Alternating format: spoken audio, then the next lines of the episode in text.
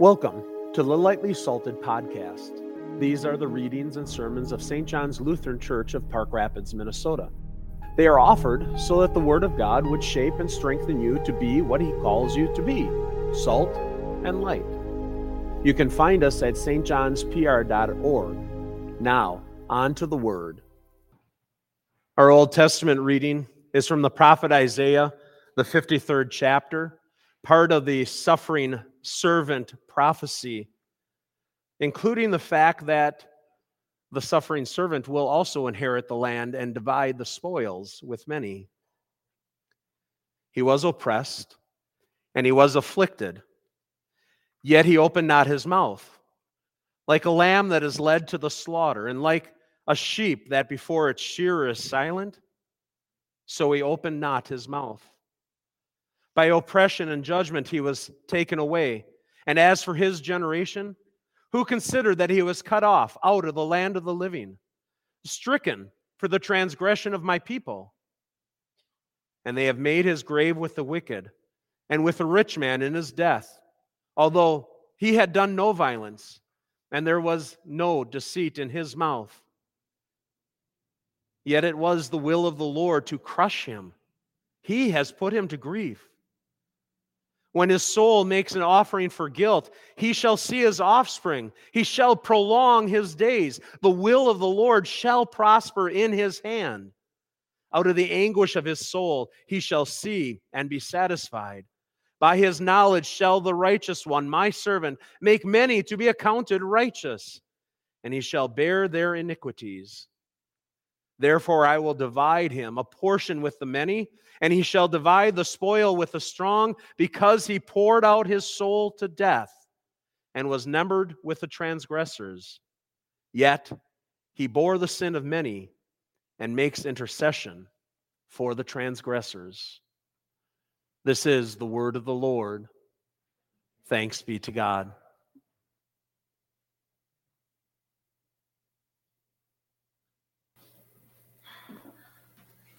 Our epistle reading is recorded for us in the first letter to Peter, the second chapter. Christ also suffered for you, leaving you an example so that you might follow in his steps. He committed no sin, neither was there deceit in his mouth. When he was reviled, he did not revile in return. When he suffered, he did not threaten, but continued entrusting himself to him who judges justly. He himself bore our sins in his body on the tree, that we might die to sin and live to righteousness. By his wounds you have been healed. For you were straying like sheep, but have now returned to the shepherd and overseer of your souls. This is the word of the Lord. Thanks be to God.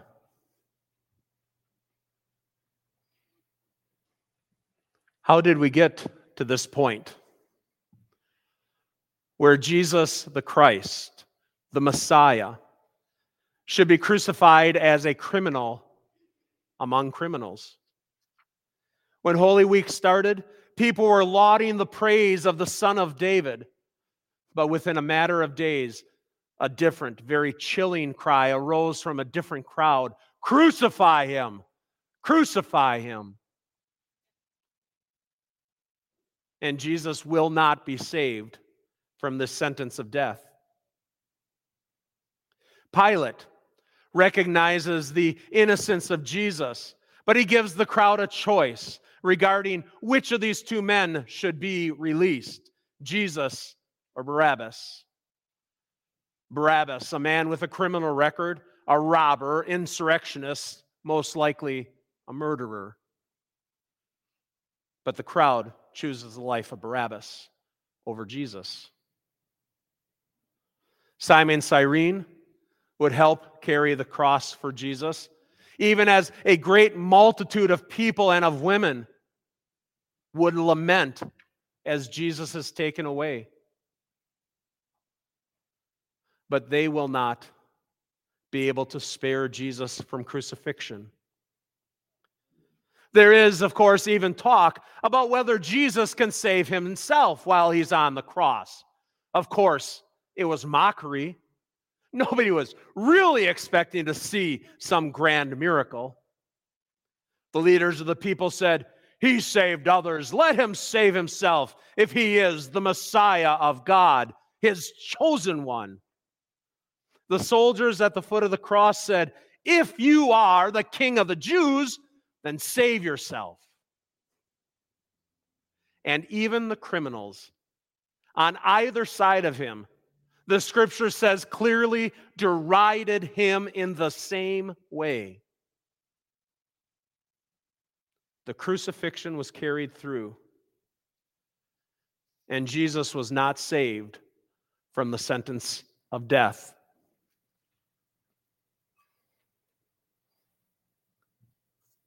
But then neither would anyone else in that whole scene escape the ultimate fate of death. And that includes us, who through the word of God look upon the body of Jesus on the cross. We too will die. We were already reminded of this as we began this journey at the beginning of Lent to Good Friday here, as we received the ash cross and we heard the word of God. Remember, dust you are, and to dust you will return. There is no one who gets out of life alive. Not even Jesus. But the fact that Jesus gives himself over to death is also in itself the seed of the good news of God's amazing grace. Last Sunday, we heard Jesus himself prophesy about his death. It's only when the seed falls into the earth and dies that it springs forth with a wonderful harvest of wheat. And to our surprise, it's one of the criminals who's hanging near Jesus who brings us this great story of amazing grace. The criminal who stands in the place of each and every one of us as we come with empty hands and no prospects of being able to save ourselves from death. But it doesn't seem like he would be able to be the one to do this. After all, the scripture is clear. Both criminals reviled Jesus, even while they were hanging on the cross. But something must have happened. Something changed. Something brought one criminal from being a mocker to a believer even then. We're not told clearly what it was, but I am certain that it had to do with how Jesus faced his mockery, his pain, and his death. He was different. Jesus, he didn't curse the soldiers who had nailed him to the cross. Jesus didn't damn to hell those so pious Pharisees and scribes. Jesus didn't call down fire and brimstone on the taunting crowds. Instead of cursing them, Jesus said, "Father, forgive them, for they know not what they do." Forgive them? They're executing us.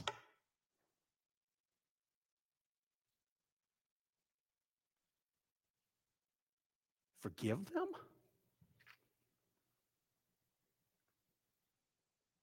Those words are powerful. Powerful enough to make a person question everything. So as these 3 hours wear on, and as the other crucified criminal again derides Jesus, saying, "Are you not the Messiah? Save yourself and us," this thief must speak. "Do you not fear God?" We need to pause on that much of his question. This inquiry is not directed at Jesus, but at the criminal who mocked him. The words of the second thief take us back to the first commandment. You are to have no other gods. And as the Catechism simply explains this commandment, we are to fear, love, and trust God above all things. There it is in those few words. We are to fear God. Indeed, if we could keep this commandment perfectly, then we would have no need for the other nine. But therein lies the rub. We don't keep this first commandment. In fact, we tend far too easily to totally forget it. We tend to cling to so many other gods. We especially love to take the good gifts that God does give into our lives and make them into little idols from which we are expecting all good things to come. It is so easy to do with money, with wealth, with the accumulation of our stuff. But we can make idols out of our health. We can make it out of our reputation, out of our security. We can make idols out of our happiness, out of our home. We can make our spouse an idol, our family an idol. We can make even life itself an idol. All of these gifts that come only from the one who is the giver of all good gifts. It's so much easier to fear, love, and trust these things that we can see, that we can touch, that we can admire, that we can experience. And yet not a one of those gifts can save us from death. Not a one of those things can spare us from losing them all when we take our final breath. Isn't that what happens? Everything that we might cling to, everything that we might trust is stripped away in death. And perhaps that's why, deep down, we fear death most of all, because it takes all of our false gods away.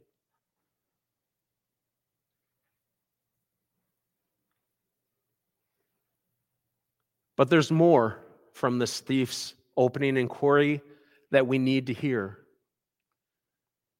Do you not fear God, since we are under the same sentence of condemnation? Again, this criminal is addressing his compatriot in crime.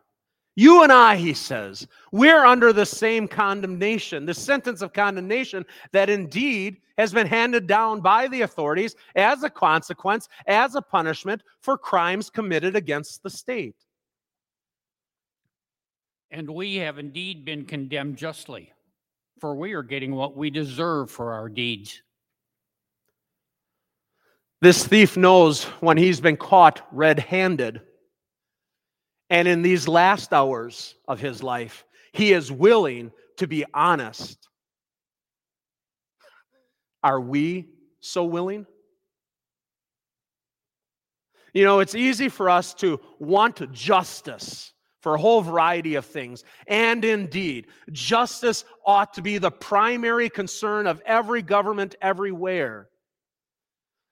But the final justice, that's just something that we cannot ever handle. Paul spoke of it so simply in these words: the wages of sin is death. These 6 words renders judgment on sinners for the wrongs that they have done. And the judgment comes not only on deeds, but the scripture is clear, the words and the thoughts that make the deeds what they are. Condemnation is that final verdict of justice, getting what we deserve. But even as the thief drives home this condemnation with his honesty, he also points us to our hope, the man in the middle. But this man has done nothing wrong. We would be mistaken to think that the criminal simply meant that Jesus was yet another case of miscarried justice, falsely accused and falsely condemned. But his comments bring up a good question. If Jesus is innocent, then why is he crucified and dying with the likes of us? Because he shares in the suffering of sinners. He did so throughout his entire ministry. He made their sufferings his own, and so here he shares in death those charged with condemnation to death, their just deserts. Jesus, he's not saved from death because Jesus makes our death his own. He bears the curse of our crimes. He bears its punishment. And in faith, the criminal makes his last appeal to an innocent one. Jesus, remember me when you come into your kingdom. He doesn't ask to be set free from death. He already trusts that death shall not be the last word for him.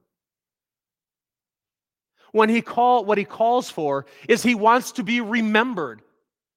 Only the living can remember. The plea is to not forget me and my sin and death. Rather, keep me as your own. Bring me into this inheritance in your kingdom. Keep me, Lord Jesus, with you and you with me. And Jesus replies, truly I say to you, today you will be with me in paradise. Paradise, not just the fond longing of the human imagination, but the promised place of God's peace, his wholeness, and his restoration. It's promised. And there will not be a delay for this grace. It's coming today. The same blessing of grace was pronounced on us in our baptism, where in those waters we died with Christ and were made alive with him. This promised blessing comes to us today, again, as we hear the promise spoken. And this promise is the one thing that not even death can take away from us. Rather, when our death comes, Jesus' promise will be fulfilled because Jesus remembers us with his amazing grace. Amen. Thanks for listening to Lightly Salted. We'd love to hear from you. You can contact us at stjohnspr.org or look for us on Facebook, Instagram, and YouTube. Our thanks to Eric Medias at soundimage.org for Morning Dew. God's blessings.